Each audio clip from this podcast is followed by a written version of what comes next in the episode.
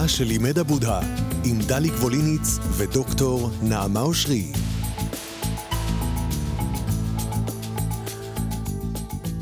שלום לכם. היום אנחנו uh, הולכים לדבר, שלום לך, uh, דוקטור נעמה אושרי. שלום דליק. Uh, אנחנו הולכים לדבר על כעס.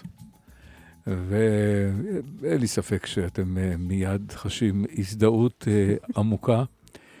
ואת יודעת, קראתי באיזשהו מקום ש-99%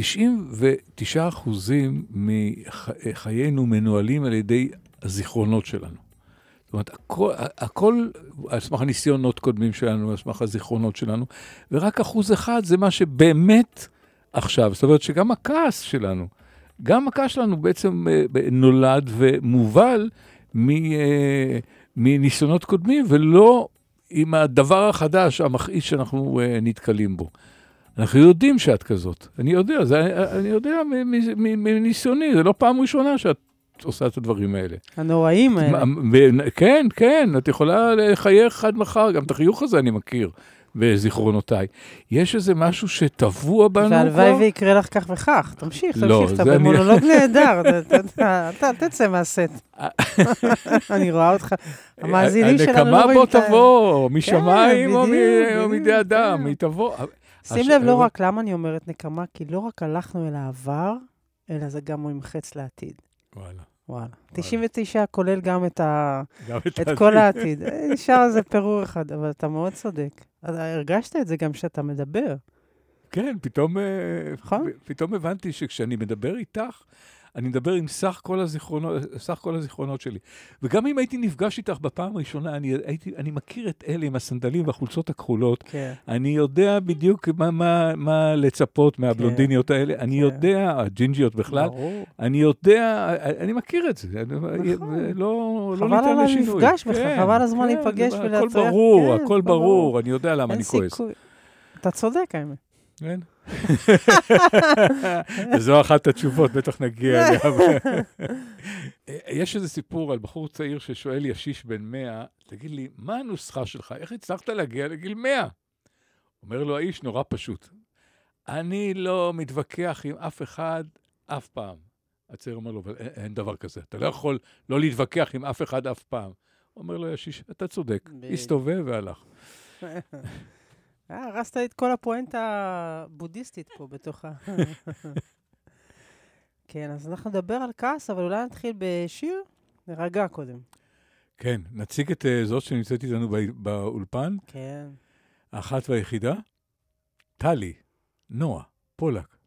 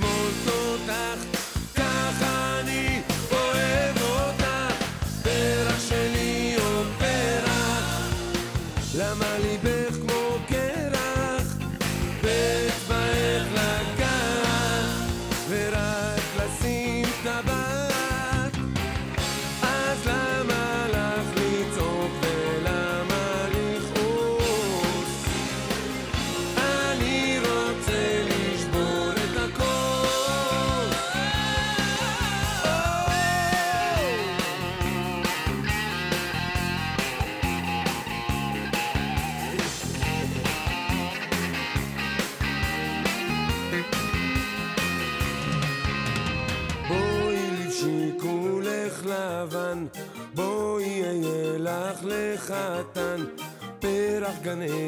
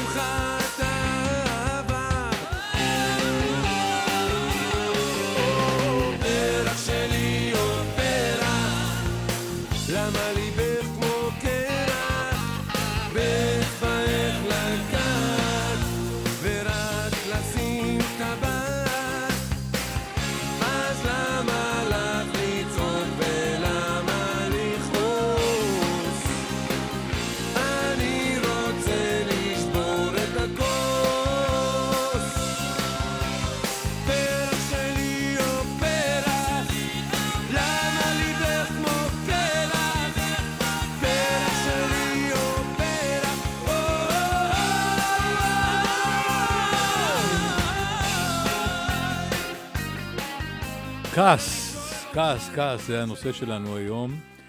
ונעמה, הבטחת לי שאת... אה, ש... נתחיל עם אה, משהו של מפי הבודה עצמו. אני לא יודעת אם מפי הבודה עצמו, אבל uh, כמה מילים uh, ב... בהשראת הכעס, כי באמת יש הרבה מאוד שיעורים שאפשר ללמוד uh, אודותם. Uh, טיך נתן, למשל, יש ספר uh, שלם שהקדיש לעניין של הכעס, הדלאי למה נותן גם פרקטיקות שקשורות ל... לכעס. אני נרצה לעשות קצת איזשהו סדר בתוך הדבר הזה. אבל דבר ראשון, אני חשבתי לעצמי, אה, ככה הבוקר בכניסה לכאן, עד כמה הכעס, אנחנו לוקחים אותו בתרבות שלנו כדבר טבעי. אין, אנחנו אומרים טבעי לכעוס. מישהו הרגיז אותך, טבעי שתכעס. תוציא את זה, תיתן לזה מקום. אנחנו מאוד מעודדים את זה, אבל אם אנחנו מסתכלים רגע באופן עמוק יותר, אה, או באופן אה, קצת אה, אפשר לומר ביקורתי, במובן החיובי של המילה, על השרשרת של הרגשות שלנו, השרשרת של הלכי הרוח שלנו, אפשר לעבור ולראות הלך רוח אחד אחרי השני, מנעים ועד לא נעים, ממיטיב ועד פוגעני, שהם יותר מאשר דברים טבעיים. זאת אה, סוג אולי של, זה, זה קצת אה, מתווכח עם, עם המחשבה הדרווינית או המחשבה הפרוידיאנית, שזה דברים טבעיים שבאים מאצלנו. אה, כשאנחנו מסתכלים על תרבויות אחרות, בכלל זה כמובן התרבות הבודהיסטית, אבל בכלל תרבויות שבאות נגיד מהמזרח, או אפילו תרבויות שבאות מהמערב, אבל הן יותר ילידיות. המרחב הזה של הכעס נחווה באופן שונה. מה שמוביל למחשבה שכעס יותר מאשר רגש טבעי, אני רוצה להניח את זה כשאלה ככה בפואיה של הדיון, אה, יותר מאשר רגש טבעי ומובן מאליו שאתה כועס ורק תיתן לזה ביטוי וזה יעבור, אלא זה הלוך רוח שהוא מותנה תרבותית. מותנה תרבותית, מותנה חברתית, זה לא דבר שהוא אה, מובן מאליו. אני רוצה להניח את זה כאן כחומר למחשבה. שזה כבר מפרק הרבה מאוד מהלגיטימציה לדבר הזה לקרות. זה לא אומר שאין בנו את היכולת אה, לרתוח, אה, או, או להגיב בקוצר רוח, או להאדים, או שהלחץ דם, אה, כן, יעלה, או שיש לנו מחשבות. זאת, החוויה הזאת היא חוויה מוכרת, היא לא בלתי טבעית, אבל היא יותר מושרשת בתרבות שלנו, מאשר בגוף שלנו הפשוט. וזה הולך לגבי כל המנעד הזה שנקרא רגשות. אנחנו אומרים, באופן ה... יש, אתה יודע, איזה דיון כזה בין אנשי הפסיכולוגיה לאנשי התרבות. אנשי הפסיכולוגיה יגידו, כל בני האדם יש להם קשת רגשות דומים, יש להם אה, ביולוגיה, יש להם חומר דומה. אה, משהו שבא ועולה מתוך החשיבה של האדם כחומר. הכימיה דומה, הביולוגיה דומה, הפיזיקה דומה, יש לנו התרגשות, אנחנו, יש לנו יצרים. כל הדבר הזה חוצה את התרבות. ככה הגישה הפסיכולוגית שבאה מתוך העולם הביולוגי. תזכיר שפרויד היה רופא, הוא, היה, הוא נשען על תיאוריות מטריאליסטיות של חומר. יש גישות אחרות שמדברות על הקיום שלנו, הרוחני, הפסיכולוגי, במימד התרבותי, והן סוג של מארגנות באופן שונה את ההוויה הפנימית שלנו. אה, למשל, אנחנו מכירים את זה בחמלה. חמלה זה דבר שאנחנו בעולם המערבי מכירים פחות. בעולם הבודהיסטי, בגלל המרחב התרבותי, המקום של החמלה הוא מאוד מאוד מרכזי. אני חושבת שכעס צריך להיות ממוקם באזור הזה. אה, ואני ארצה להסתכל עליו דרך העיניים הרוחניות, התרבותיות, ופחות אולי בעניין הפסיכולוגיות המ- המובנות. אבל. רגע, רגע, רגע. רק, רק שאלה כדי להבין. בעצם מה שאת אומרת, שאת אומרת שזה תלוי, תלוי תרבותי, זה תלוי אימון תרבותי. זאת אומרת, זו תרבות שמאמנת אותך אה, ל- לאחוז אחרת או לא לאחוז עוד בכ- לפני בכעס. זה, עוד לפני זה, כל המגע שלנו, כמו המגע שלנו עם דברים אחרים, הוא תלוי תרבות. למשל, מה שאנחנו אומרים, טוב, זה ברור שזה מכעיס, מבלי לשאול את עצמנו את השאלה, כי אנחנו תכף נעסוק בעניין הזה של הכעס, לפרק אותו באיזשהו אופן, מבלי לדכא אותו, אגב, מבלי להתכחש אליו, מבלי לדכא אותו. זה ברור שזה מכעיס, זה משהו שהוא מאוד קשור ל... אה, ברור למי, כן? ברור לחברה שמישהו עשה לך משהו, מישהו נכנס בך, אתה זוכר את, מש... את הסיפור עם הסירה, כן. שתי הסירות שאחת מתנגשת בסירתו. ברור שזה מכעיס. אולי, אולי, אולי נספר, נספר אותו במהירות כדי שיבינו, מדובר באיש שמתנגשת בו סירה. אם הסירה היא ריקה, אז אה, הוא לא, לא, הוא לא יתייחס אליה. אבל אם בסירה יש מישהו, כן, הוא יקלל, יקלל אותו, את אמו ואת אם אמו, ויכעס כעס. גדול. נכון. אה, זה כבר אימון, זה סיפור של זה- הריקות, אבל... זה אה, נכון, זה שזה סיפור של הריקות, אבל האינטרפטציה הראשונית על מה זה כעס, הרי הוא יכול היה, וזאת הביקורת, אם, זה, אם הפגיעה של הסירה כואבת, הוא היה צריך לכעוס באופן דומה. לא רק האינטרפטציה, אלא ה- ה- מה שמכונן או מה שמוליד את הכעס, זה לעזאזל יש שם מישהו והוא רוצה לפגוע בי. זה, זה יותר, למרות שהסיפור הזה הוא סיני, כן? אני קצת סותרת כן. את עצמי במובן הזה, אבל זה לא רק איך אני מאמן את הכעס, אלא מה אני. מפרש ככעס, אוקיי? מה אני מפרש ככעס. ושוב, רק עוד הערה אחת בהקדמה לדיון, בתרבות שלנו, שהיא מערבית, יהודית נוצרית, שבה למשל, אה, כשאתה עושה משהו שהוא לא נכון, הוא טעות, זה מאוד מאוד חמור, אסור לך לטעות, אתה צריך אחר כך אה, ללכת לכומר, או כן, לעשות כל מיני... דבר- ה- ה- ה- האקט הזה, המ- המרחב הזה, המפגש עם מה שנקרא להיות לא צודק, הוא הרי גורל. אז גם הכעס הוא אה, מהיר חימה, יותר קל.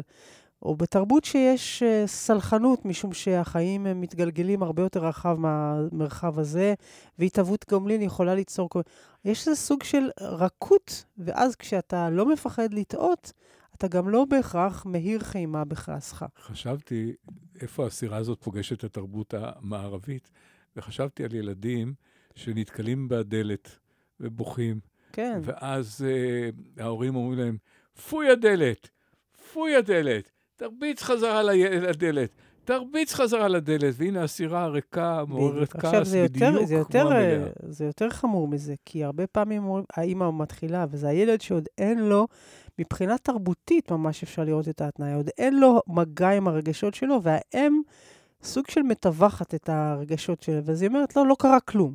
כלומר, דבר ראשון, התכחש לזה שכואב לך. עכשיו, בכל אופן כואב. כואב, אבל אתה לא אשם, הדלת אשמה, נכון? הדלת אשמה, הדלתות בדרך כלל מתנפלות על ילדים, זה מה שדלתות. עושות. ולא רק שהדלת אשמה, כדי לבוא איתה חשבון, אתה חייב לגמול לה. כלומר, להרביץ לה. וכשאתה מרביץ לה, אל תשכח שלה זה כואב יותר מאשר לך. דלתות מאוד מאוד כואב להם שילדים מרביצים. יש כאן שרשרת, אם תסתכל על זה ברצינות, זה מאוד עצוב מבחינת החינוך שלנו. כלומר, לא שמת לב, אבל תתכחש לרגשותיך, הדלת פגעה בך, לא, סליחה, לא שמת לב אתה, אתה פגעת בדלת, ואם תרצה לעשות שוויון, אז ת, תפעל ב, באלימות בחזרה. כלומר, יש כאן התכחשות ואלימות שבאה מהמקום הזה של התעתוע, והדלת היא רק דוגמה, כי זה הולך הלאה לתוך התרבות, ו- וכל מה שקורה לנו, שמישהו אחר uh, מרגיז אותנו, אנחנו מתנהגים אליו כמו הדלת. אז אני רוצה לומר את הדבר הזה, ואם אם הדוגמה הזאת היא מספיק בהירה, אנחנו מבינים שיש לנו כאן uh, אפשרות להסתכל אחרת על האופן שבו אנחנו מכוננים את סוגיית הכעס בחיינו.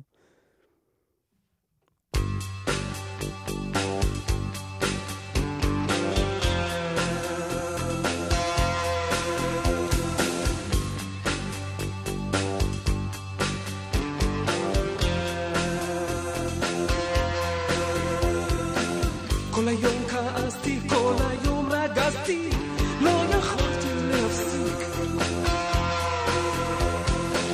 משהו נכנס בי, משהו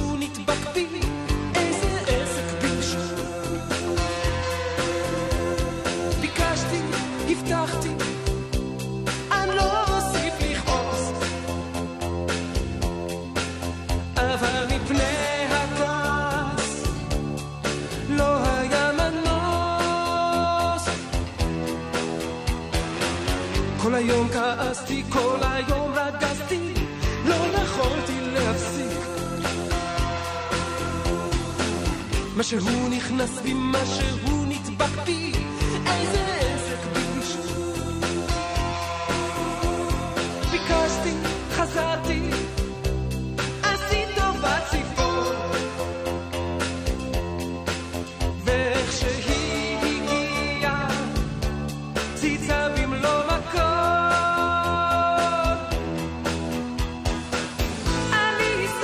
ששלחתי את הכעס לחופשי.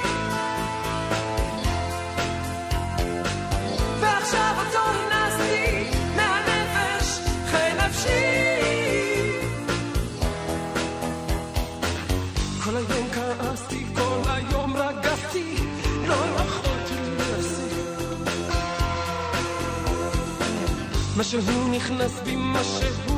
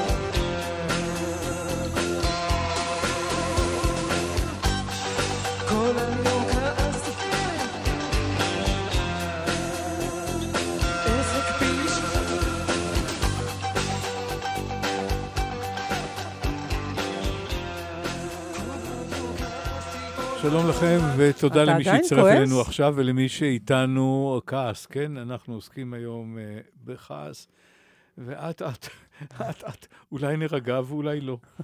אה, נעמה, אנחנו איתך. אז בואו נדבר קצת על הכעס. אפשר לדבר גם על אהבה. אה, קודם כל, אה, אתה כעסן, דליק? האם? אני מאיר חמאה?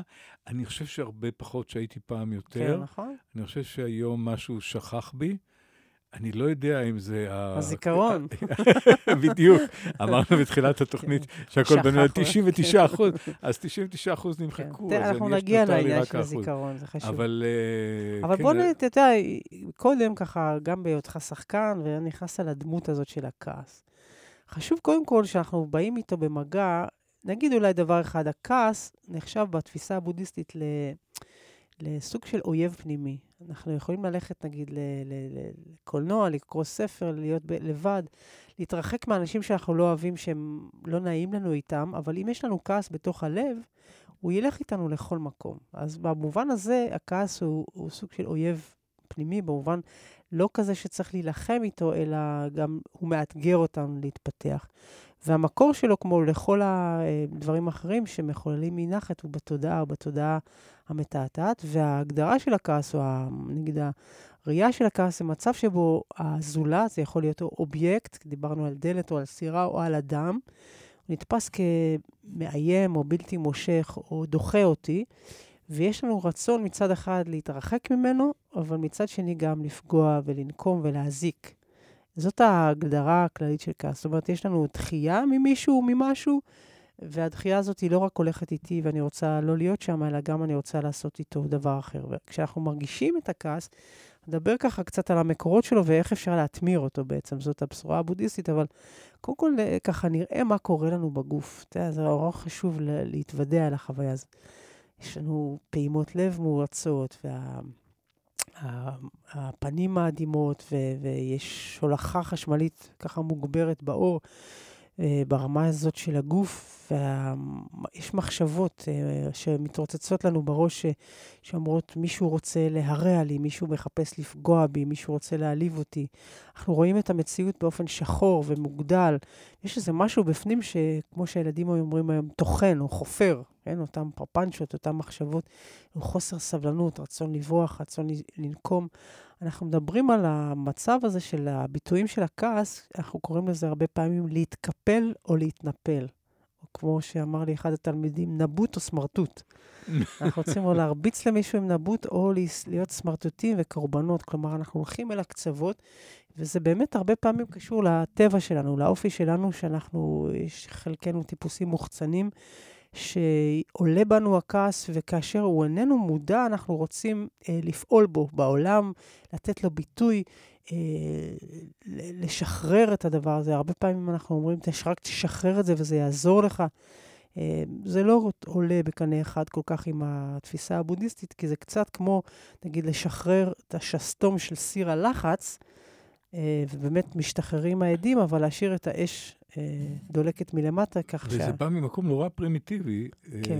העניין הזה של להסתער או לברוח. כן, בדיוק, fight or flight. כי זה, בסוף מתייחסים לזה כמו עניין הורמונלי. כן.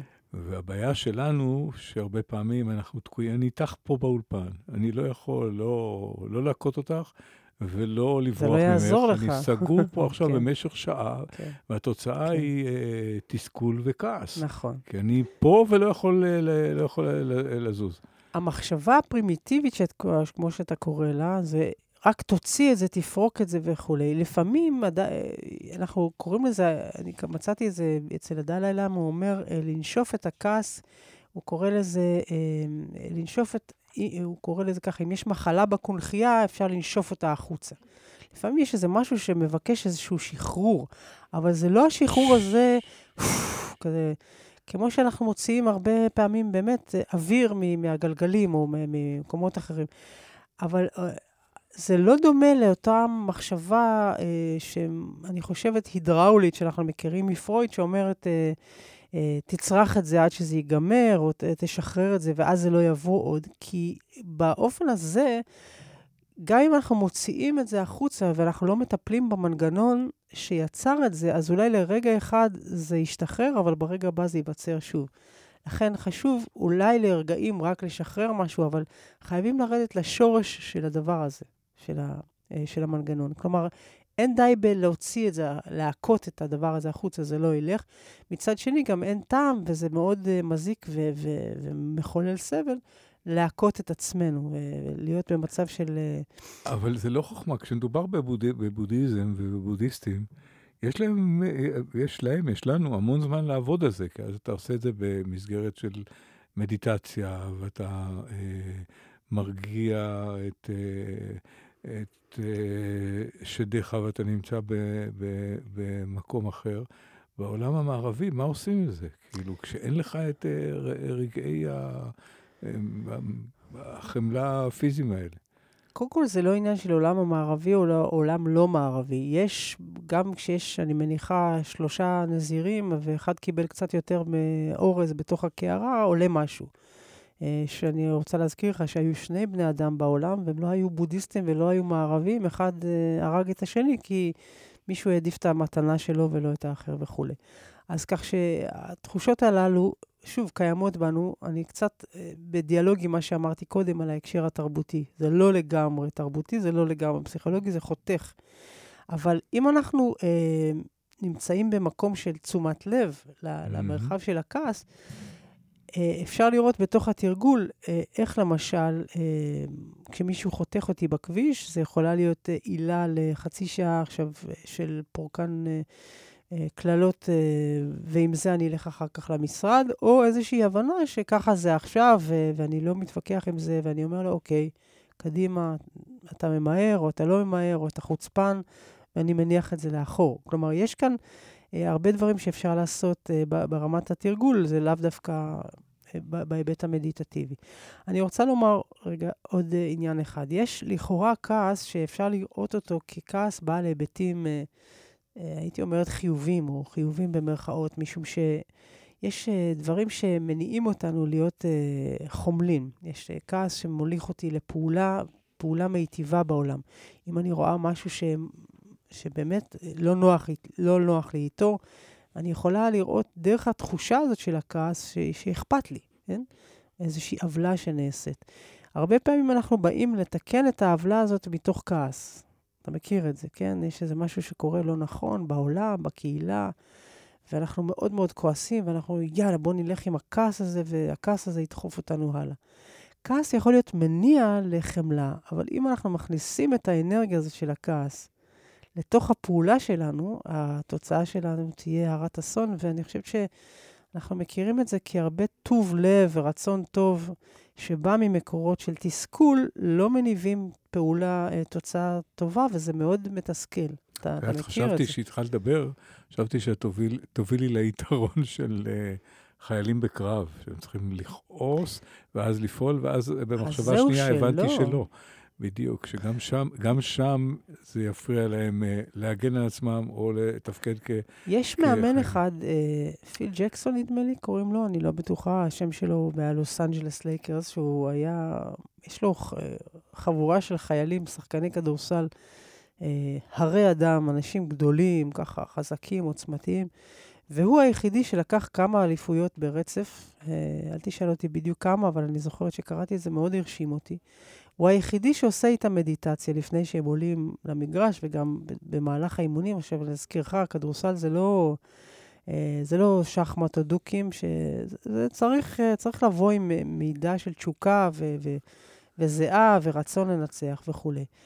כל המאמנים האחרים, זה פשוט משהו שקראתי לפני כמה שנים, מאוד הרשימו אותי. כל המאמנים האחרים, כדי לחמם, מה שנקרא, את התודעה של השחקנים, אומרים, תשנאו אותם, תילחמו בהם, תקרקפו להם את הצורה וכולי וכולי וכולי, כל הדברים האלה.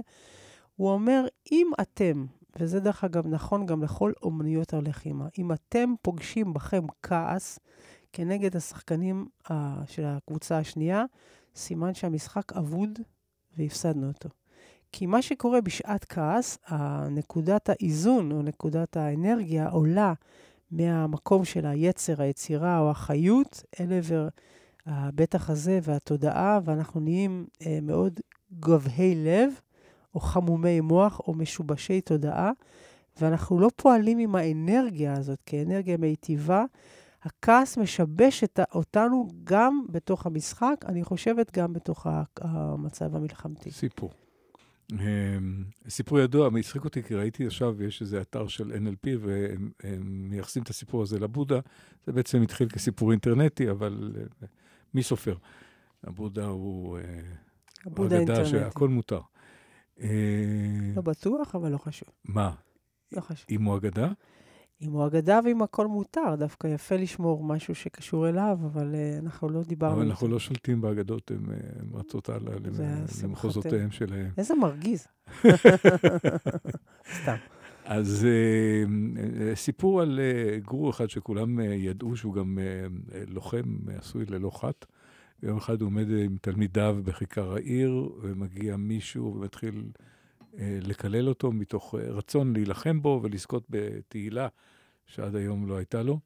הוא מקלל אותו ומשפיל אותו באופן שאי אפשר לתאר, והגור עומד בשקט ובשלווה ולא זז. והוא ממשיך וממשיך וממשיך עד שהוא מתייאש והולך. והתלמידים ניגשים אל הגור ואומר, איך נתת לו להלבין ככה את פניך פה ברבים כשהוא... אה, השיב להם הגור, אם מישהו רוצה לתת לך מתנה, ואתה לא מוכן לקבל אותה, למי שייכת המתנה? למי? בדיוק, בדיוק.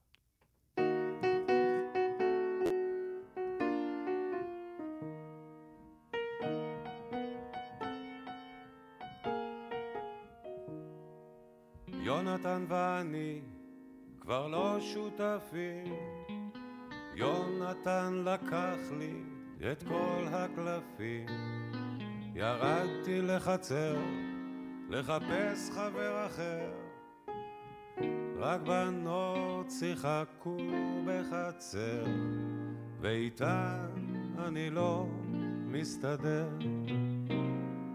כשחזרתי הביתה, אמא שאלה, איפה היית? יונתן הביא לך קלפים, אמר שאתם שוב שותפים. איזה חבר, איזה חבר, בדיוק כשאני אינני, הוא בא לבקר. איזה חבר, איזה חבר, בדיוק כשאני אינני, הוא בא לבקר.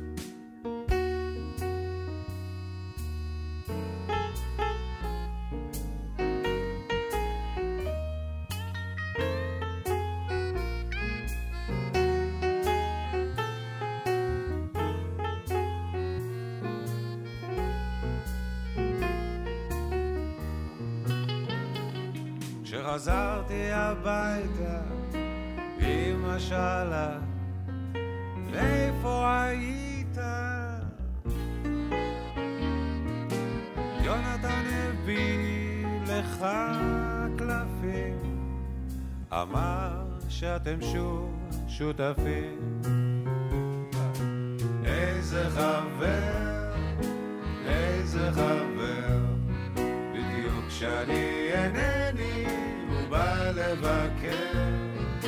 איזה חבר, איזה חבר, בדיוק כשאני אינני, הוא בא לבקר.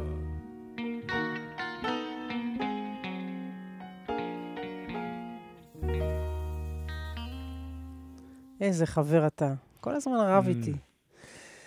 אז דליק, בוא נעשה עוד כמה מילים של אה, ככה עוד אה, תרומה בודהיסטית. דיברנו על הכעס שיש לו יסודות אה, שיכולים להוליך אותנו לחמלה.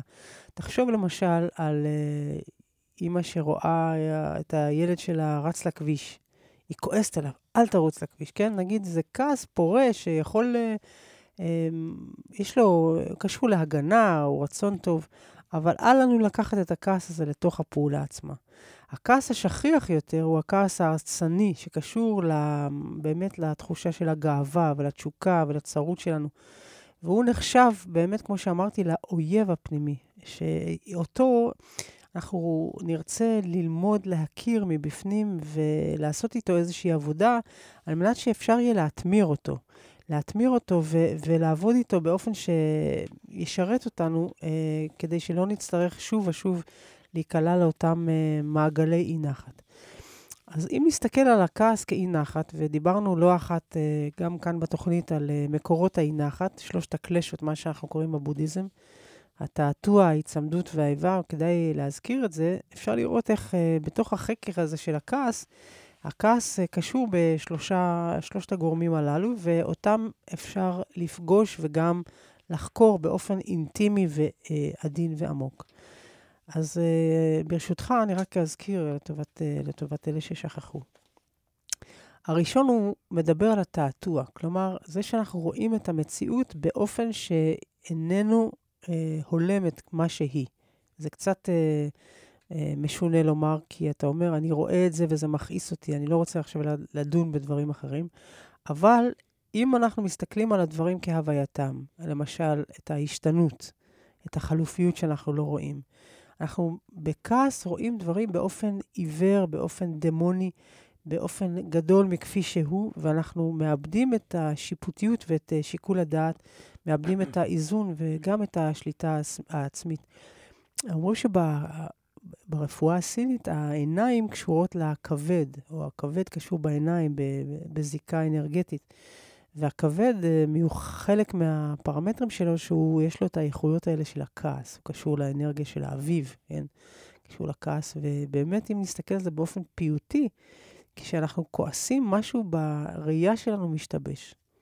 הכעס משבש ומעוור את הראייה. כלומר, אנחנו לא רואים את המכלול, אנחנו לא רואים את, ה, את זיקת הגומלין, אנחנו מרוכזים בצדק שלנו, אנחנו רוצים לראות את הדברים מהפרספקטיבה שלי. בתוך כעס, הדבר הכי בולט זה שאני צודק, אה, אני נפרד, אה, הוא אשם. כן, כל הטקסטים האלה שלא לוקחים בחשבון בכלל שיש מעבר לדלת, או מעבר לקיר, או מעבר למסך שלי, מישהו אחר שהוא הכתובת, אבל יש שם איזשהו סבל אחר. יש לנו עיוורון ביחס לקיומו של האחר בצד השני, וזה גורם, או זה מוביל, או זה בעצם מפריח בנו את מה שאנחנו קוראים לו היצמדות. וההיצמדות היא להיצמדות אל האני, אל הגבולות שלי, אל הדעות שלי, אל המחשבות שלי, לציפיות שלי, לסיפורים שלי. אני צודק, אני חכם. כל הדבר הזה של ההיתקעות בתוך מה שנקרא בלשון העממית אגו, בכעס הוא אבי אבות העניין. אנחנו בטוחים שהצדק איתנו, שהצד האחר הוא אויב, או שאם הוא uh, כבשה, אז uh, רק uh, מתחת לזה יש נמר אמיתי, הוא רק uh, מתחפש. והדבר הזה הוא גם מחולל את האיבה. אז יש לנו כאן את בעצם שלושת הגורמים. התעתוע מוליך להיצמדות, לתחושה של אני ואפסי עוד, אני הכל כולי אה, נכון, וזה ממילא גורם לי להיות באיבה אליך. מה שהאיבה הזאת היא מחוללת היא, שוב, הגדלה של העיוורון והגדלה של ההיצמדות. לכן יש כאן מעגל שהוא מעגל כשפים, מעגל מחושף של סבל, ש... אי אפשר לצאת ממנו אם אנחנו אומרים, אז תכעס עליו, אז תוציא את זה, זה לא יעבוד. את יודעת, נעמה, כשהייתי תלמיד, ואת היית מורתי, ולמדנו את uh, שלושת ה... uh, שלושת השורשים המרים האלה, ההצמדות. צריך להגיד שזאת האמת השנייה של הבודה, כן. וזה אולי ליבת הגורמים המעמיקים לכל אם היינו צריכים להגיד בודהיזם על רגל אחת, כן. היינו אולי נאחזים, ואז היו אומרים לנו שאנחנו נאחזים. אה, מציינים את זה. אבל כדי ללמוד, ללמוד אותם בעל פה, עשיתי ראשי תיבות, וראשי התיבות זה אתה. Mm.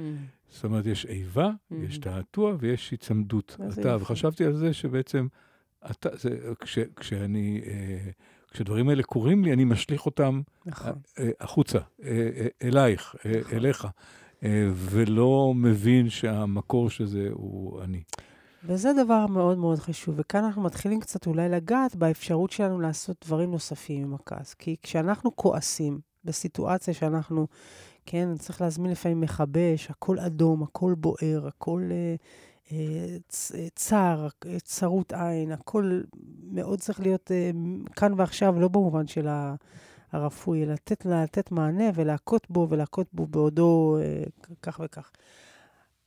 במקום לעשות, להטות את המבט החוצה ולהתרכז באובייקט שנמצא שם כגורם העניין, כאן מגיע המקום של התרגול שאומר עמוד, אוקיי? יש בי כעס עכשיו, זה לא שאני כעסן מטבעי, זה לא שאני עכשיו חייב להוציא את אה, דיבתי רעה, או אם אני אגיד את מה שאני אגיד עכשיו, אם אני אפעל, יש איזושהי הבנה שאם אני אפעל מכאן, אני אפעל באופן כזה שיזיק גם לי בעתיד הלא רחוק לבוא. משהו שעוצר ואומר, שימי לב, יש בך עכשיו כעס, כן? משהו עכשיו מצית בך איזה אש פנימית. הנטייה שלנו זה להוציא אותה החוצה. אני קוראת לזה האיפוק והחיבוק. האיפוק, אתה לרגע אחד מזהה את זה ואתה, ואתה מחבק את זה. אתה מזהה, אתה עוצר, אתה אומר, כן, יש בי עכשיו כעס. בא לי נורא לפוצץ מישהו, בא לי נורא לכעוס, בא לי נורא להוציא, בא לי להיפטר מזה, בא לי להראות לו, בא לי להיות צודקת, כל הדבר הזה. אם אני לרגע אחד עושה את מה שאומרים לה הרבה פעמים לילדים, לספור עד עשר, לרגע אחד את האיפוק הזה, ואני אומרת, תסתכל רגע אחד על החוויה הזאת ולהתחיל לבוא איתה במגע, לחבק את זה במובן של חמלה, אוקיי? יש בי עכשיו כעס, אני עכשיו כועסת. כאן מתחיל, אה, מתחילה אה, חקירה פנימית, התוודעות, ואנחנו מתחילים להגיד, רגע, איך זה מרגיש עכשיו? אוקיי, איך זה מרגיש? מה החוויה? מה החוויה בגוף?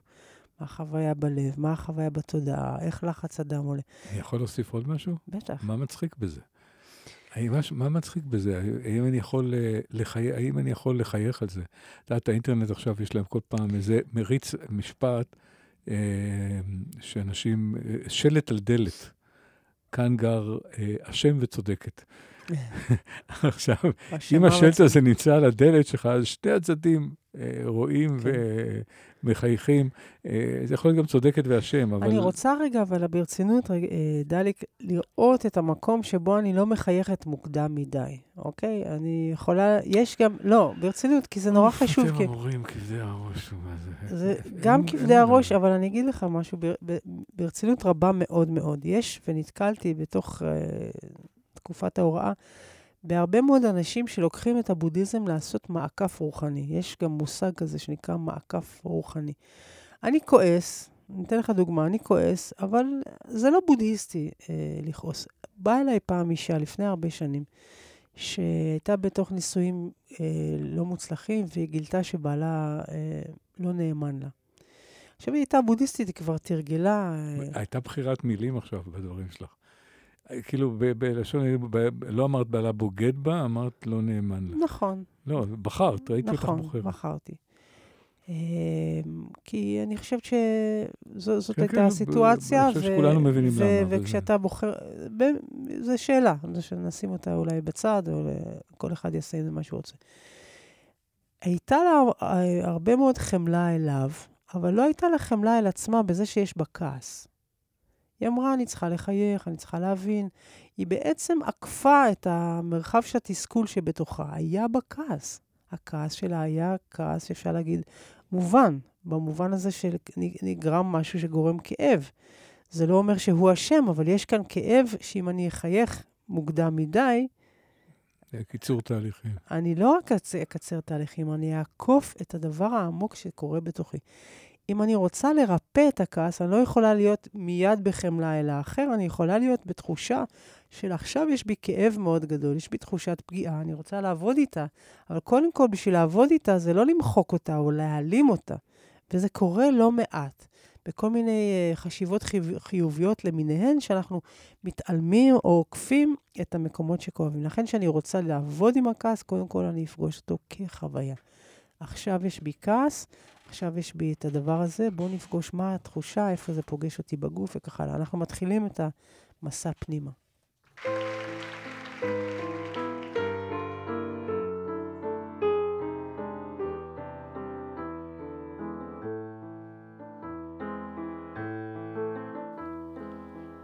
מן המקום שבו אנו צודקים, יצמחו לעולם פרחים באביב. המקום שבו אנו צודקים הוא עמוס וקשה כמו חצר. אבל ספקות ואהבות עושים את העולם לתחוח כמו חפרפרת, כמו חריש ולחישה תשמע במקום שבו היה הבית אשר נחרב. מן המקום שבו אנו צודקים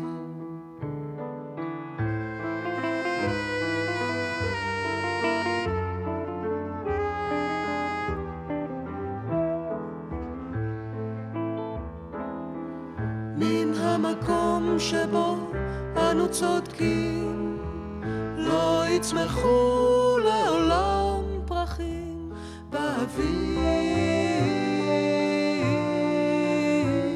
המקום שבו אנו צודקים הוא עמוס וקשה כמו חצר. אבל ספקות ואהבות עושים את העולם לתחוח כמו חפרפרת, כמו חריש ולחישה תשמע במקום שבו היה הבית אשר נחרב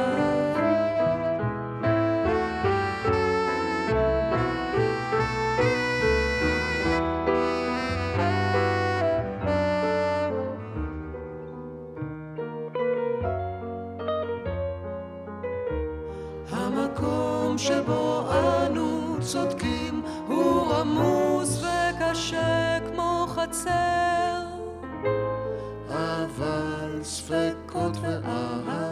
עושים.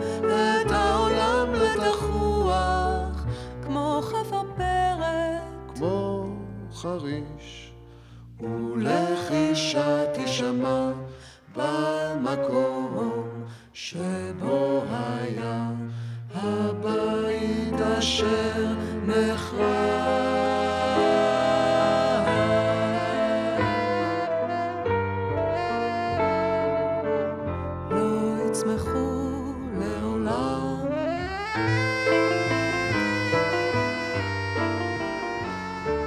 יהודה עמיחי, יוני רכטר הלחין? יוני רכטר. במקום שבו אנחנו צודקים, שום דבר לא פורח. אז אנחנו בתוך המסע הזה של ההתבוננות בכעס, אה, שמתחיל בצעד הראשון שבו אנחנו מקבלים את העובדה שיש בי עכשיו את החוויה הזאת של הכעס. במקום לכעוס אותה החוצה, אנחנו הופכים אותה למשהו שאנחנו מסכימים לחבק אותו, לשהות איתו, מבלי לדחות אותו, מבלי להיצמד אליו, מבלי להתבייש בו. להתחיל לנהל איתו יחסים קצת, אפשר לקרוא לזה אינטימיים. אז אפשר להתבונן בו בגוף, בנשימה, להתבונן במבוכה, להתבונן בכאב, בעוצמה שלו. להתבונן בזה עם אה, קור טוב של חמלה או חמלה עצמית. אה, להתבונן בזה כדי להיות עם זה, להבין ששם טמונים הזרעים של הטוב שלנו.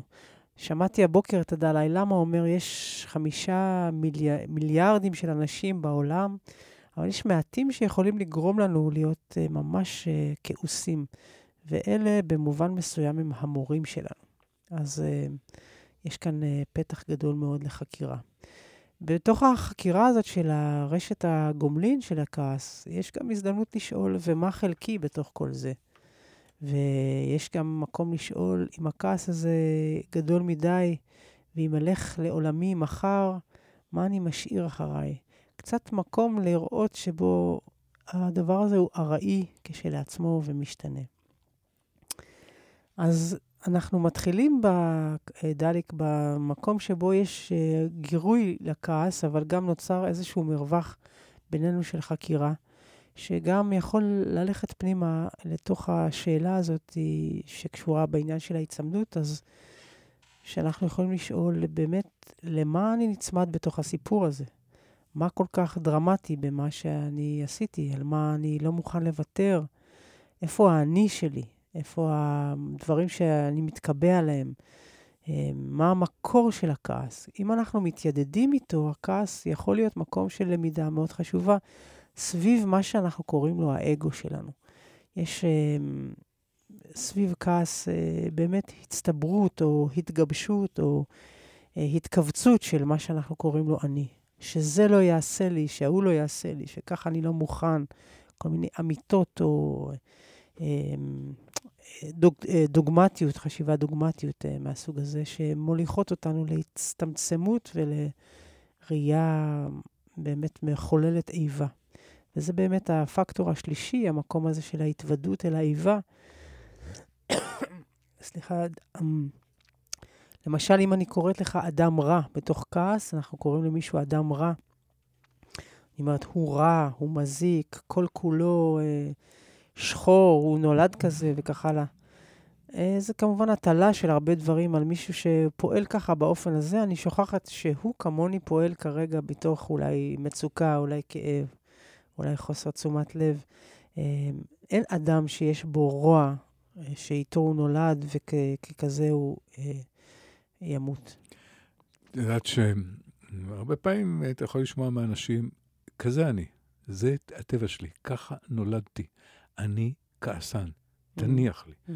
ויש uh, סיפור uh, נורא יפה מתוך 101 uh, סיפורים, מתוך הספר שמופיע בשם אחר, חוכמת זן של סיפורי זן, שנקרא מזג. תלמיד זן אחד בא אל בנקאי, והתלונן לפניי לאמור, מורי ורבי, יש לי מזג פרא. יש לי מזג פרא, אינו מקבל מרות, איך אני אוכל לרפוא? Mm, יש לך משהו מוזר מאוד, השיב בנקאי. תראה לי, תראה לי מה יש לך. השיב לו עלה, מה, כרגע אני לא, לא יכול להראות לך אותו. מתי תוכל להראות, לו אותו, להראות לי אותו, שואל בנקאי. עונה התלמיד, הוא מתעורר באופן בלתי צפוי. אם כך סיכם בנקאי, לא ייתכן שטבעך האמיתי הוא שאילולא כן היה ביכולתך להראות לי אותו בכל עת ובכל שעה. הוא לא היה לך כשנולדת, והוריך לא נתנו לך, לך חשוב על כך. בדיוק. המקום הזה, במונחים של התרגול הבודהיסטי, זה התפיסה המתעתעת שיש אדם שזה טבעו מאז ומעולם, אני כזה, הוא כזה, זה לא זז, זה לא משתנה. לכן יש כאן סבל. הסבל הזה נובע מראייה מתעתעת את המציאות כבלתי משתנה. שעה שאנחנו מכניסים שם את אלמנט השינוי, ואנחנו מבינים שעכשיו יש בי כעס.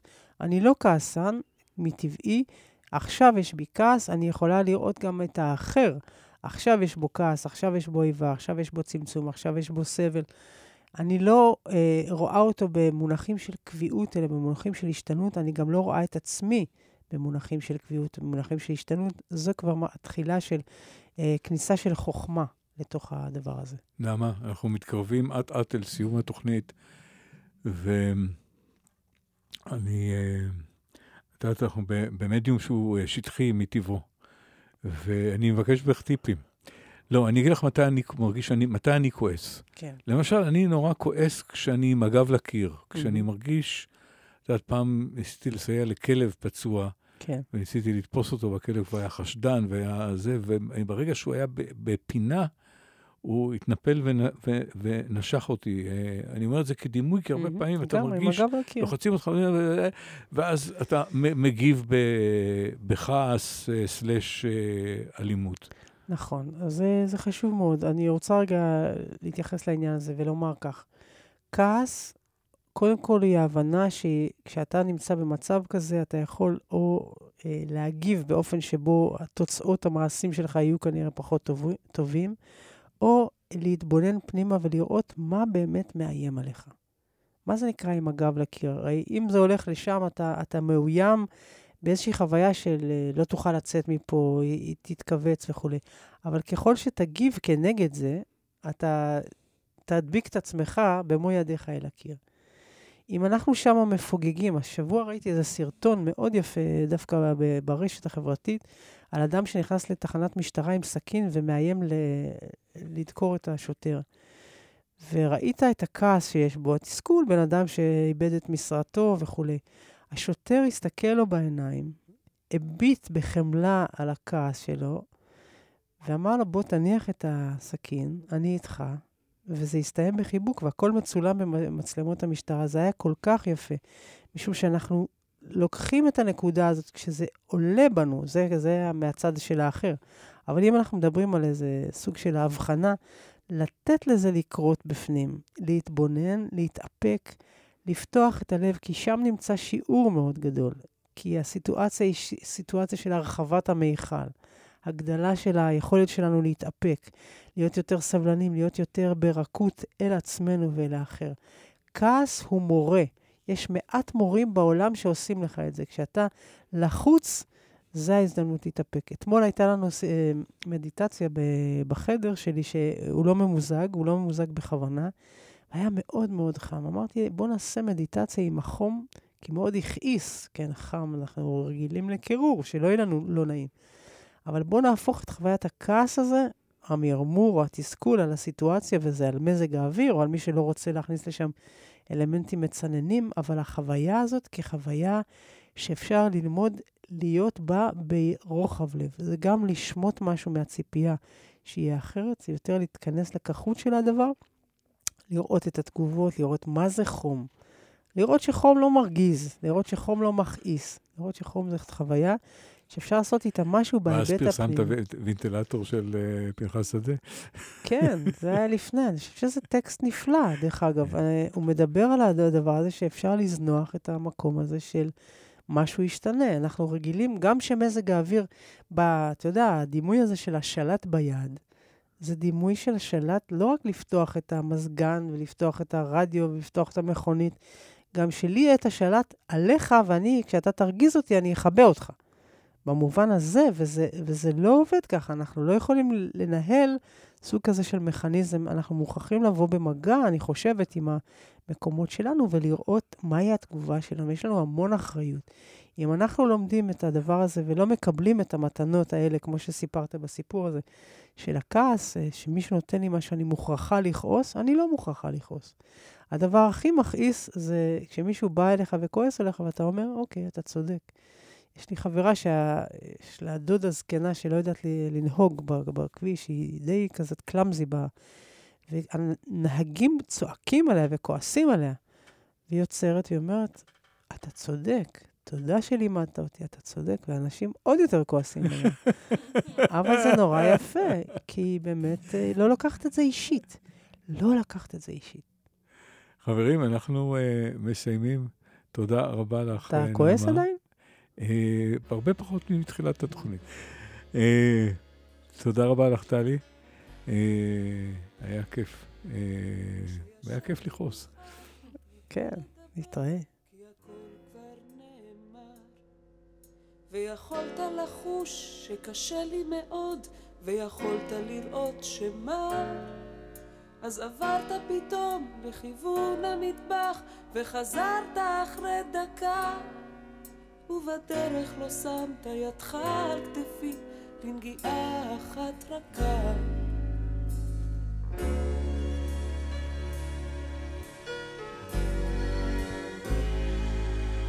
כן אתה כה ישר וכל כך הגון, ואתה לא יכול לרמות. כשאתה לא אוהב, אתה לא יכול, ואת זה אי אפשר לשנות. אבל כשעברת ממש על ידי, והייתי כולי צעקה, אתה לא הנחת ידך על כתפי, בנגיעה שוכחת, ועל זה אני לא סולחת, ועל זה אני לא אסלח לך לעולם. כי את זה אני לא שוכחת,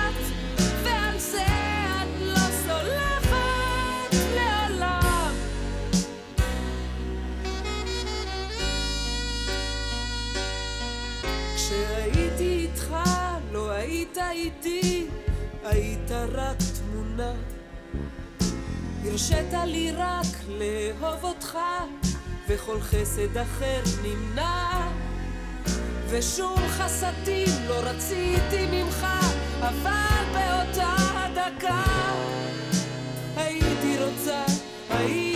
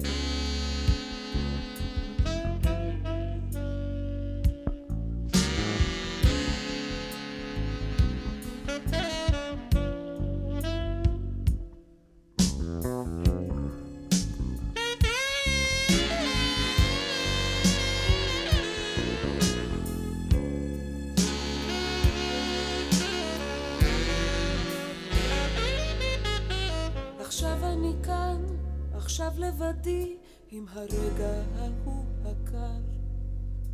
יודעת עד כמה לבך הוא עני, וכמה יופייך עקר. אך אותה אהבה, למרות רצוני, עדיין שמך מבכה. עדיין קוראת לידך אל כתפי,